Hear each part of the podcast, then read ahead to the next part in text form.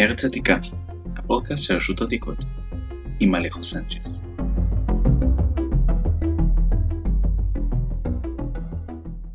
שלום לכם, ושוב ברוכים הבאים לארץ עתיקה. שמי אלכו סנצ'ס, ואני מזמין אתכם להצטרף אליי לשיחות מרתקות על הארכיאולוגיה עם החוקרים של רשות העתיקות. הפעם, דוקטור דלית רגב תיתן לנו נגיעה ראשונית על העולם המעניין של הפניקים. מקווה שתהנו. טוב, תודה שאתם איתי. היום נמצאת איתי דוקטור דלית רגב, שדלית היא אחת המומחיות המובילות של רשות העתיקות בתחום הפיניקים, ש... שפיניקים זה, זה שם שכולם בצורה כזאת או אחרת שמעו, אבל uh, אני לא בטוח כמה אנחנו באמת מכירים אותם או אנחנו יודעים עליהם. אז uh, אהלן דלית, מה נשמע? מצוין, תודה. תודה שהצטרפת אליי ו... ואני מאוד שמח לארח אותך כדי לעשות קצת uh, אור על, ה... על העם המעניין הזה ש... שהסתובב כאן uh, בינינו, אז uh, תוכלי לספר לי מי היו הפיניקים? כאשר אנחנו מדברים למעשה על הפניקים, אנחנו מדברים על תרבות קדומה כנענית שמבוססת פה מאוד בין ארץ ישראל היא חלק קטן מהתחום הזה של כנען, מבוססת פה מאוד לפחות מהאלף השלישי לפני הספירה, וממשיכה למעשה ללא הפרעות עד לפחות התקופה הביזנטית. זה לא משהו זניח וקטן ממדים. אנחנו מדברים פה על ציוויליזציה שהיא בסדר גודל של מצרים העתיקה, של מסופוטמיה, לאין ארוך הרבה יותר חשובה להיסטוריה האנושית מיוון ורומא ביחד. הדברים שהכנענים פניקים הביאו לשולחן התרבותי הם אדירים, הם הביאו, הם הביאו תרבות עם כל מה שזה כולל, הם הביאו אמונות, הם הביאו למעשה כתב, הם הביאו תרבות חומרית וסמלים, איקונוגרפיה, שאיקונוגרפיה זה למעשה הסמלים והדימויים הדתיים, הם הביאו את כל הדברים האלה אל כל אגן הים התיכון. התרבות שאנחנו מכירים אותה שאחר כך ממשיכה מיוון ורומא, מקורה בהרבה מאוד מרכיבים מהתרבות הכנענית פניקית. כך שאנחנו לא מדברים פה על דבר זניח בתולדות ארץ ישראל או זניח בתולדות ההיסטוריה של העולם. אנחנו מדברים על כוח משמעותי עצום, שווה ערך אם לא עובר, הרבה מאוד דברים אחרים שאנחנו רגילים יותר ללמוד עליהם.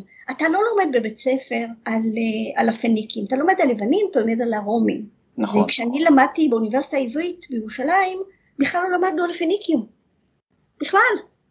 עד היום mm-hmm. יש מעט מאוד אנשים בארץ שעוסקים בפניקים, מעט מאוד. נכון. יש לזה סיבות אה, שהן קשורות, אה, אני לא יודעת אם אנחנו רוצים להכניס את זה לדיון, אבל סיבות שקשורות ל, לפוליטיקה מחקרית, ויותר נכון להרחקה של התרבות המערבית, שרוצה להרחיק את עצמה מהמקורות השמיים שלה. אה, אה, אם אתה... Okay. אוקיי. אה, מכיר את ספרי, ספריו, יותר נכון הידועים של ברנל שנקראים בלק אתינה, שעוררו זעזוע בעולם ההיסטוריוגרפי, התחיל לפרסם אותם נדמה לי משנות ה-80 או משנות ה-70, הוא מדבר באופן מאוד מאוד ברור על זה שהמקורות של התרבות הם למעשה במזרח, כאשר הוא מייחס את זה במיוחד למצרים העתיקה, כאשר למעשה הסוכני התרבות של מצרים היו הכנענים פניקים. המצרים עצמם לא יצאו והפיצו את כל החרפושיות והתליונים, תליונים של אלוהיות, כן? שאנחנו מוצאים בקברים ברחבי אגן הים התיכון, זה לא המצרים עשו את זה. מי שעשו את זה, זה כמו שאמרתי, הסוחרים הגדולים, סוכני התרבות שלהם, שהם הכנענים פניקים. מעניין מאוד. עכשיו, הזכרת תרבויות גדולות ממוכרות, כמו יוון העתיקה וה... והרפובליקה ואז האימפריה הרומית, שאנחנו באמת למדנו כולם, כולנו מכירים, יודעים שאולי יוון פחות, אבל רומא מדובר על, על תרבות אחת מוגדרת, אנחנו הרומאים, אנחנו מתפשטים ב, ואנחנו מגיעים לכל מיני מקומות, אבל ממה שאני שומע ממך, כשאנחנו מדברים על הפניקים, אנחנו מדברים על א', תרבות שההמשכיות שלה היא גם כן על פני המון המון מאות שנים. אלפי. ואלפי שנים, בדיוק כמו, כמו רומא, אבל אה, מצד שני גם, לא מצד שני אפילו, יחד עם זאת גם עם התפשטות מאוד רחבה שתכף אנחנו נעשה קצת יותר סדר, אבל דיברנו כבר על האזור שלנו בלבנט והגענו עד, עד לספרד. אולי תתחיל לספר לי על על באמת על מקומות ההתיישבות של, ה, של הפניקים, האם בכלל אנחנו, אפילו לפני כן, האם אנחנו מדברים באמת על אה, אישיות אחת, עם אחד, מאוחד, תחת שלטון אחד, כמו למשל רומא ורומא, או שאנחנו מדברים על קהילות אה, בנות אותה, לא יודע, זהות אתנית אולי, מה, מה לדעתך אה, קורה כאן? זו שאלה מצוינת, ואחת השאלות שאנחנו מנסים לענות עליהן היום בצורות רבות ושונות. אני אתחיל מהסוף. והסוף הוא מחקר ה-DNA העכשווי. מכיוון שזו שאלה כל כך חשובה, אה, נעשות אה, בשנים האחרונות בדיקות רבות במקומות שונים ברחבי אגן הים התיכון, לבדוק מהו DNA פניקי. מחקרים שפורסמו דווקא בשנים האחרונות, גם על הכנענים וגם על, גם הכנענים, זאת אומרת של צפון ארץ ישראל, וגם על כנענים כבר מתקופת הברונזה התיכונה, אה, שזה תחילת אה, האלף השני, סוף האלף השלישי לפני הספירה, אה, בצידון, מראים לנו, המחקר בצידון הראה לנו שה-DNA הכנעני הוא ה-DNA הפניקי והוא ממשיך. זאת אומרת, יש פה אחידות, המשכיות, יותר נכון, לא אחידות, יש פה המשכיות גנטית, אותה, אותו אלמנט שחי ופועל במקום, בצידון, יש גם מקומות אחרים בצפון ארץ ישראל, מדובר אוכלוסייה שהיא מובחנת. שאפשר לבדוק ולראות מהי בדיוק. צפניקים לא מתים, הם מתחלפים. אה, כנענים לא מתים, כנענים מתחלפים. עכשיו, בעניין הזה... בסוף השיחה אני כבר אה, אזכור את המונח הנכון. אני רציתי לדבר על, על השמות. אנחנו מכירים, זה שאנחנו מדברים על פניקים, אנחנו מדברים ככה על כנענים, על פניקים, אנחנו מדברים על פונים, על קרטגנים, על צורים, על צידונים, כל אלה שמות שונים שמשתמשים בהם לאורך תקופות שונות, אבל חשוב מאוד מאוד מאוד להבדיל בין נקודת מבט חיצונית לנקודת מבט פנימית. כאשר מי שאני קורא להם הכנענים פניקים מתייחסים לעצמם, יש להם רק שתי דרכים לקרוא לעצמם, בכל מקום שנמצאים בו, בין אם זה בספרד, בין אם זה בצפון אפריקה ובין אם זה בלבנט. הם תמיד תמיד, ואנחנו יודעים את זה מכתובות, ועם מעט מעט כתבים שיש, שהם כמובן לא כתבים פניקים, לא נשארו לנו לחלוטין כתבים פניקים, חוץ מכתובות, כן? אנחנו יודעים את זה מכתבים של עמים אחרים שמעידים עליהם, ומכתובות שכתובות אה, כמו למשל אה, של כתובות קבורה, או כתובות שעל אה, בנייני אה, אה, מבנים של אה, פעילות ספציפית לאגודת הסוחרים במקום זה וזה, כן? אז יש לנו את זה נגיד גם ביוונית וגם בפניקית. אז כמו כן. שאמרתי, הכנענים פניקים קוראים לעצמם אך ורק בשתי דרכים. או בשם הקיבוצי כנענים, וכשאני מדברת על השם הקיבוצי כנענים, זה נכון מאז ומתמיד, וזה נכון לפחות עד למאה החמישית לספירה, כאשר אחד מאבות הכנסייה אה, בצפון אפריקה אה, מדבר על כנענים דוברי כנענית. אז זה השם הקיבוצי, הם קוראים לעצמם כנענים, אנחנו יכולים לקרוא להם במחקר מה שאנחנו רוצים, הם קוראים לעצמם כנענים, או שהם קוראים לעצמם על שם העיר שלהם, צורים, צידונים, אה, ערבתים, ביירותים, אלה ארבע הערים המרכזיות, שכמובן צור וצידון הם הערים המרכזיות. בתקופות המאוחרות יותר. ומאיפה ש... מגיע שם פניקיה אז? או, זו שאלה מאוד טובה. אז יש לנו, קודם כל יש לנו פה אה, את העדות הפנימית. העדות החיצונית היא מאוד שונה. בתנ"ך גם כן אגב קוראים להם אך ורק או כנענים או צורים צידונים וכולי. העדות התנ"כית היא בדיוק כמו העדות הפנימית של כנענים פניקים על עצמם. עכשיו מאיפה מגיע אה, השם פניקים? אנחנו אה, יש מקור, מקורות מצריים אה, כבר מתקופת הממלכה הקדומה, כלומר תקופת הברונזה הקדומה במונחים ארץ ישראלים, שאנחנו מכירים את המונח אה, פנכו, עד כמה שאנחנו מסוגלים לקרוא את זה נכון, כן? אבל העיצורים הם במקומם. אה, השם פנכו המצרי הוא למעשה בשימוש במצרים לפחות מתקופת הברונזה ועד התקופה ההלניסטית, התקופה התלמית. אנחנו, לא תמיד הוא בשימוש, אבל אה, יש בהחלט התמדה של שימוש במונח הזה, ובתקופה התלמית הוא בפירוש מופיע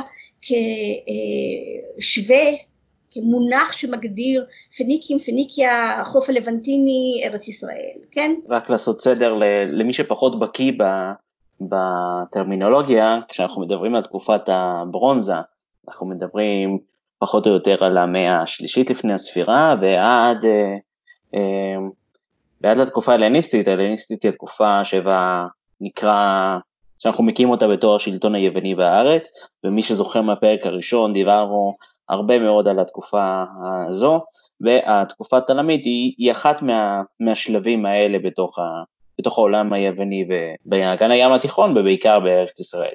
איך הגיע פנחו אל הכתבים היווניים, זה אנחנו לא יודעים. מה ש... אני לא אכנס לכל מיני ניתוחים אה, בלשניים שמדברים על מקורות בכתב אה, אה, המינוי, אה, הלינאר כזה ואחר. אה, בכל מקרה, המונחים האלה הם מאוחרים הרבה למונח פנחו המצרי. עכשיו, איך זה עובר בדיוק אל היוונים? אנחנו לא לגמרי ברור לנו, כי המושג, המושג למעשה, פניקים, שאנחנו משתמשים בו בצורה כזאת חופשית, הוא למעשה המושג היווני. כאשר המושג המקביל הרומי זה פונים, זה אותו דבר, רק שהלטינית מעדיפה פונים והיוונית פניקים. עכשיו, בכתבי הומרוס, מאה שמינית לפני הספירה בערך, אה, מופיע, מופיעים פניקים, ושגם שם אגב זה סינונים לצידונים. צידונים ופניקים אה, אלה שני מושגים שמופיעים אחד מול השני, אחד במקום השני, הם הכוונה אותו דבר, והכוונה שם רק לאספקט מאוד מסוים של החיים הכנענים פניקים וזה האספקט המסחרי. זה מה שהיוונים מכירים בעיקר על הכנענים אה, פניקים. מכירים את המסחר שלהם, ואלה דברים שהם מאירים לא מנקודת מבט אוהדת במיוחד. השמות השונים שנהוגים כיום לכנענים פניקים, למשל בארכיאולוגיה המערב תיכונית, נוהגים להעדיף את המונחים פונים ונאו-פונים, הם מאוד מבלבלים. אנחנו מדברים למעשה על אותם אנשים, על אותה תרבות, שתכף אני ארחיב על הפנים הרבי, הרבים, הפנים הרבות והמגוונות של התרבות הזאת, וההפרדה הזאת שעושים בטרמינולוגיה היא מאוד משמעותית. מה שקורה למעשה, שזה בהפרדה הזאת לכנענים בנפרד, פניקים בנפרד, שאגב המונח פניקים בדרך כלל מופנה אך ורק לתקופת הברזל, כלומר בוא נגיד ממאה ה-11 עד מאה השישית לכל היותר, ככה קוראים להם, כן. אחר כך בתקופה ההלניסטית במחקר קוראים להם צורים צידונים, אין לנו כבר בכלל פניקים, לא כנענים, לא פניקים, לא כנען, לא פניקים, יש לנו אנשים מהערים, ובמערב קוראים להם או פונים או קרטגנים, על שם קרתגו, העיר המרכזית, היישוב המרכזי של הפניקים במערב, כל אלה למעשה עושים קיטוע ומפרידים בצורה אה, אה, מלאכותית רצף תרבותי קוהרנטי ומאוד מבלבלים את ההבנה על מי הם הכנענים פניקים ומהו היקף הפעילות שלהם בכל אגן הים התיכון. בתשובה לשאלה ששאלת אם אנחנו מדברים על אה, קבוצות שונות בתוך הגדול, אז התשובה היותר אה, מפורטת היא כן. זאת אומרת, יחד עם זה שאנחנו מדברים על קבוצה אחת שהיא אחידה מבחינת ההיסטוריה שלה, מבחינת התרבות שלה, שהתרבות שלה כוללת את האלוהויות, את הדת, את הפולחן, את הסמלים של אותו פולחן, את השמות, כוללת גם תרבות חומרית, שאנחנו מדברים אה, קרמיקה, למשל, על ארכיטקטורה, על אה, כלי מתכת, על צלמיות, אה, הדברים האלה הם משותפים לכל הכנען ופניקים בגדול, באופן כללי. עדיין יש אה, קבוצות שונות, קודם כל כבר בלבנט, כבר בכנען היא פניקיה, היא הלבנט, יש שינויים גם סגנוניים וגם שינויים שנובעים מאינטראקציה עם השכנים הקרובים. זאת אומרת, הכנענים פניקים שיותר קרובים למצרים, הם שונים בסגנון שלהם, לא בהרבה, אבל שונים, מאלה שחיים נגיד בצפון אה, מה שסוריה של כיום. כן. אז יש שינויים, וכמובן כשאנחנו כבר עוברים למערב, אמנם אנחנו מדברים על תרבות שיש לה אה, לא רק מקורות, אלא גם חיות עקבית במשך כל השנים, ועדיין הכנען ופניקים של קרתגו ואזורים אחרים בצפון אפריקה הם לא בדיוק אותו דבר כמו הכנען ופניקים גם של סרדיניה שמאוד קרובה לקרתגו, אה, גם של אה, מקומות שונים בחצי האי האיברי. אנחנו מדברים על שינויים באלמנטים סגנוניים, אנחנו מדברים כמובן על רמות שונות של היטמעות בתוך אוכלוסייה מקומית, גם לא הייתי קוראה לזה בדיוק היטמעות, אלא יותר שיתוף פעולה והכנסת אנשים נוספים מקומיים אל כלל מערך התרבות הכנענית פנית. מצוין. אה, אני רוצה לשאול אותך, אה, אם אפשר, כי, כי את מספרת לי באמת על, על כל המקומות הערבים שהם אה, נמצאים גם מחוץ ללבנט, מחוץ לארץ ישראל. כל אחד שמכיר בשם העלמים הגדולים הקדומים, אם זה הבבלים, השורים, הרומאים, היוונים, אנחנו יודעים שהם הלכו, התפשטו, כבשו, בעצם התפשטו בכוח החרב.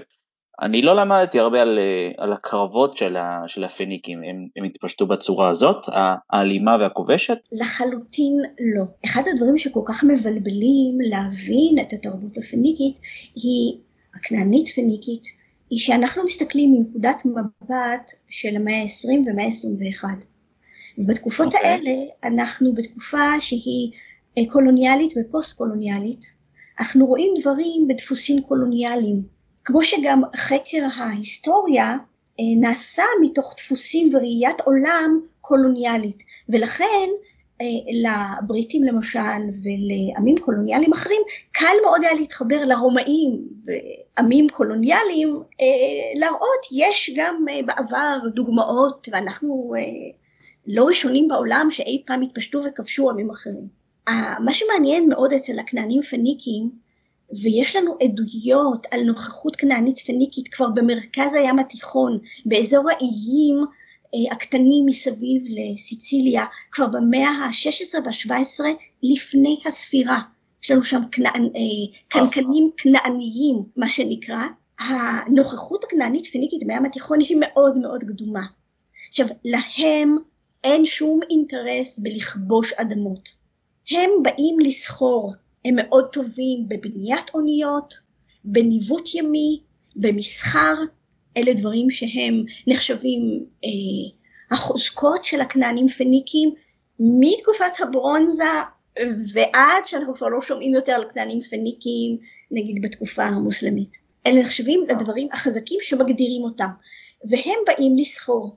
יש איזה סיפור מאוד מעניין אצל אחד הכתבים היוונים שהוא מספר בתדהמה איך כשבאים הכנענים, פניקים, לסחור עם אנשים בצפון אפריקה, הם לא ממהרים, הם יושבים ומנהלים משא ומתן עד ששני הצדדים שבעי רצון. עכשיו, האם זו עסקה שכל כך טובה גם לצד שהוא פחות מפותח מבחינה תרבותית כלכלית, זו שאלה אחרת, אבל הדרך שלהם היא לא לבוא, להתיישב, לנעוץ יתד, להקים קולוניה ולתפוס את השטחים מסביב ולהגיד זה שלי, לחלוטין לא.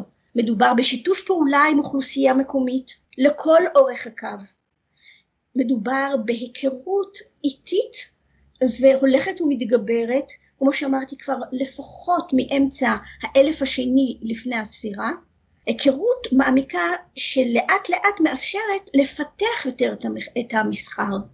הם אה, לומדים למשל איפה נמצאים מכרות הכסף ומתכות אחרות שהם אה, מעוניינים בהם. הם לומדים גם איפה נמצאים אזורי, ה, אזורי הדגה היותר עשירים במערב הים התיכון. הם לומדים הרבה דברים שקשורים למקום גם מתוך הידע של אנשים מקומיים ועובדים בשיתוף פעולה איתם. הם מקימים רשתות מאוד סבוכות של אה, מסחר שמבוססות גם על שיתוף פעולה אבל גם על תפוצה כנענית פניקית.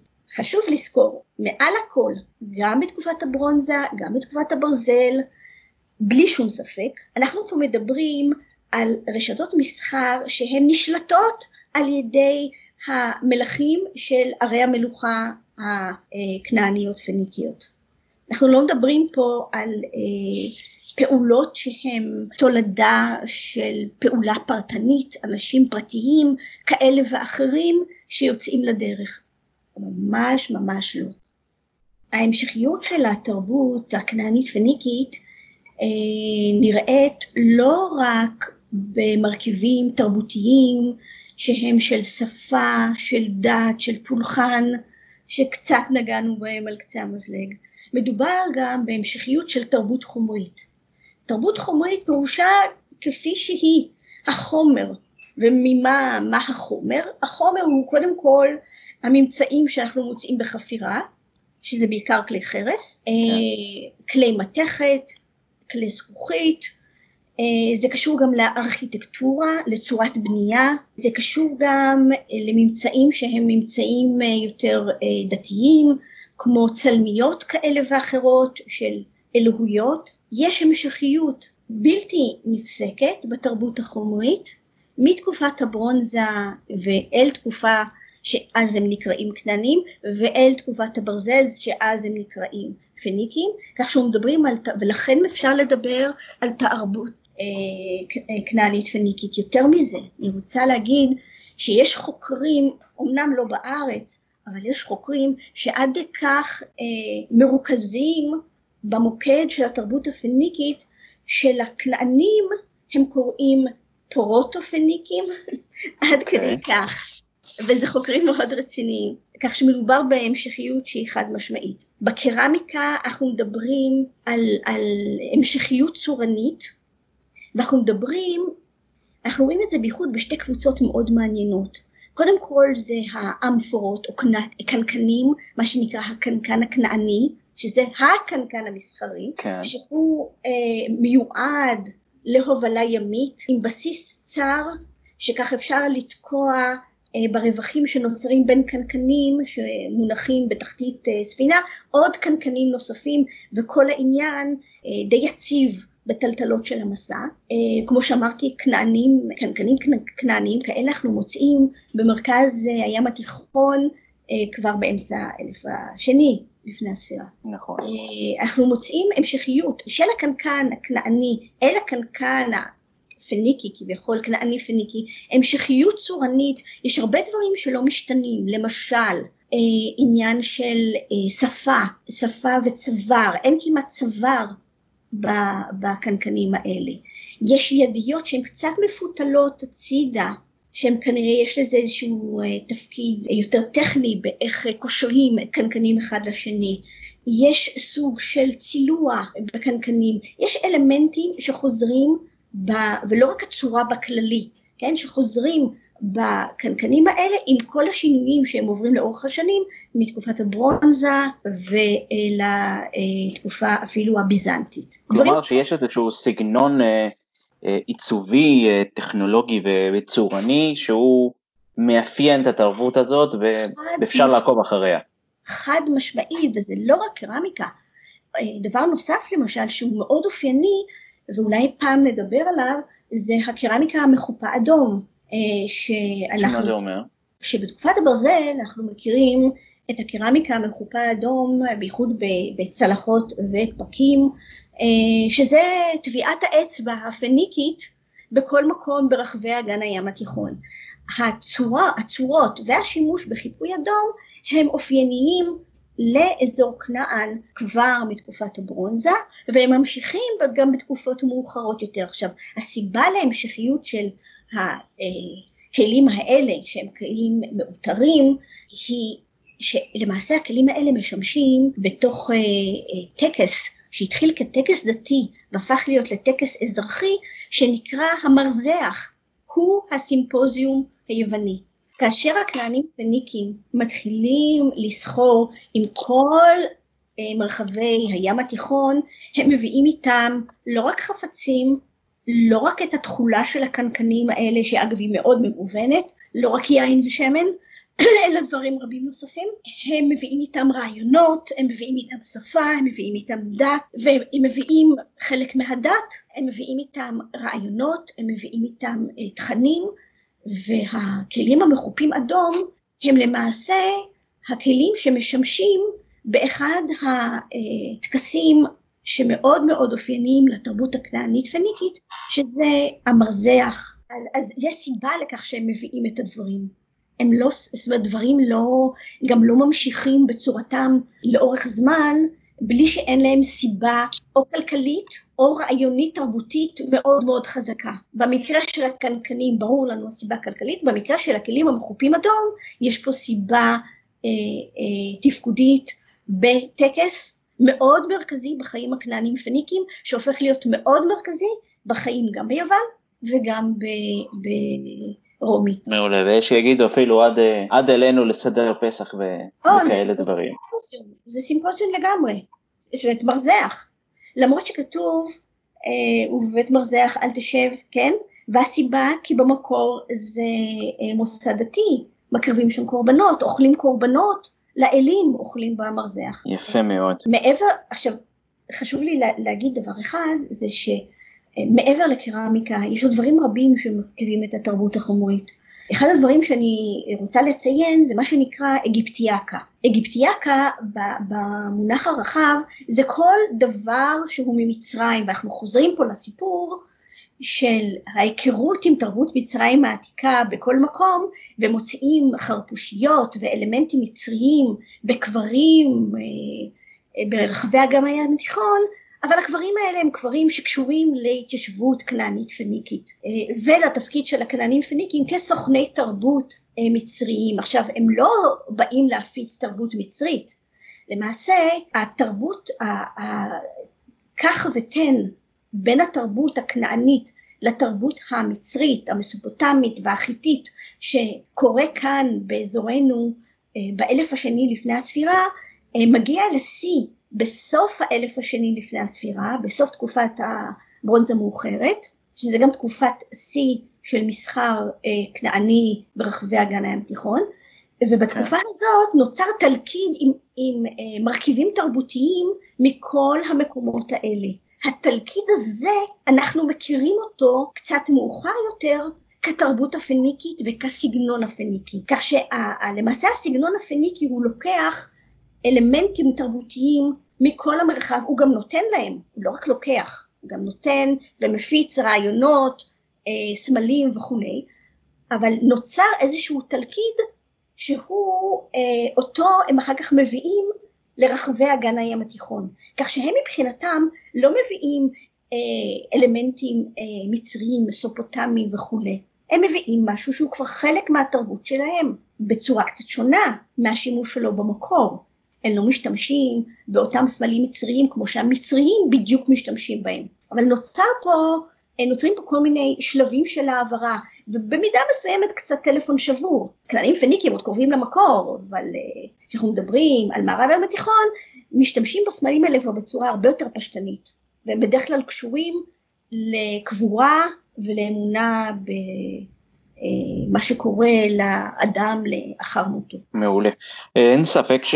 שיש עוד המון המון על מה לדבר, ושההמשכיות הזאת של, ה... של התרבות ושל התרומה קננו-פיניקית לעולם כולו, זה דבר שאנחנו יכולים להמשיך אה, לדבר ולדבר ולדבר בלי הפסקה, שזה נותן לי את הפתח להזמין אותך לעוד פרקים כדי ש... שננסה לשפוך עוד ועוד אור על רשימה ארוכה מאוד של נושאים שאני יכול לחשוב אה, ולדבר על, ה, על התרבות הזאת. אני מודה לך מאוד שהבאת והצטרפת אליי, מקווה שזה גם, אה, שאני אוכל להזמין אותך עוד כמה פעמים, ושוב תודה. תודה לך, אני תמיד שמחה לדבר על הפיניקים, כמה שיותר יותר טוב, ואני חושבת שלא מכירים אותם מספיק, והגיע הזמן שיכירו הרבה יותר תרבות שכל כך אה, קשורה למקום שבו אנחנו חיים. חד משמעית, אז זה, זה מקום להתחיל אה, סדרה על, ה, על התרבות הזאת, תודה רבה לך. תודה.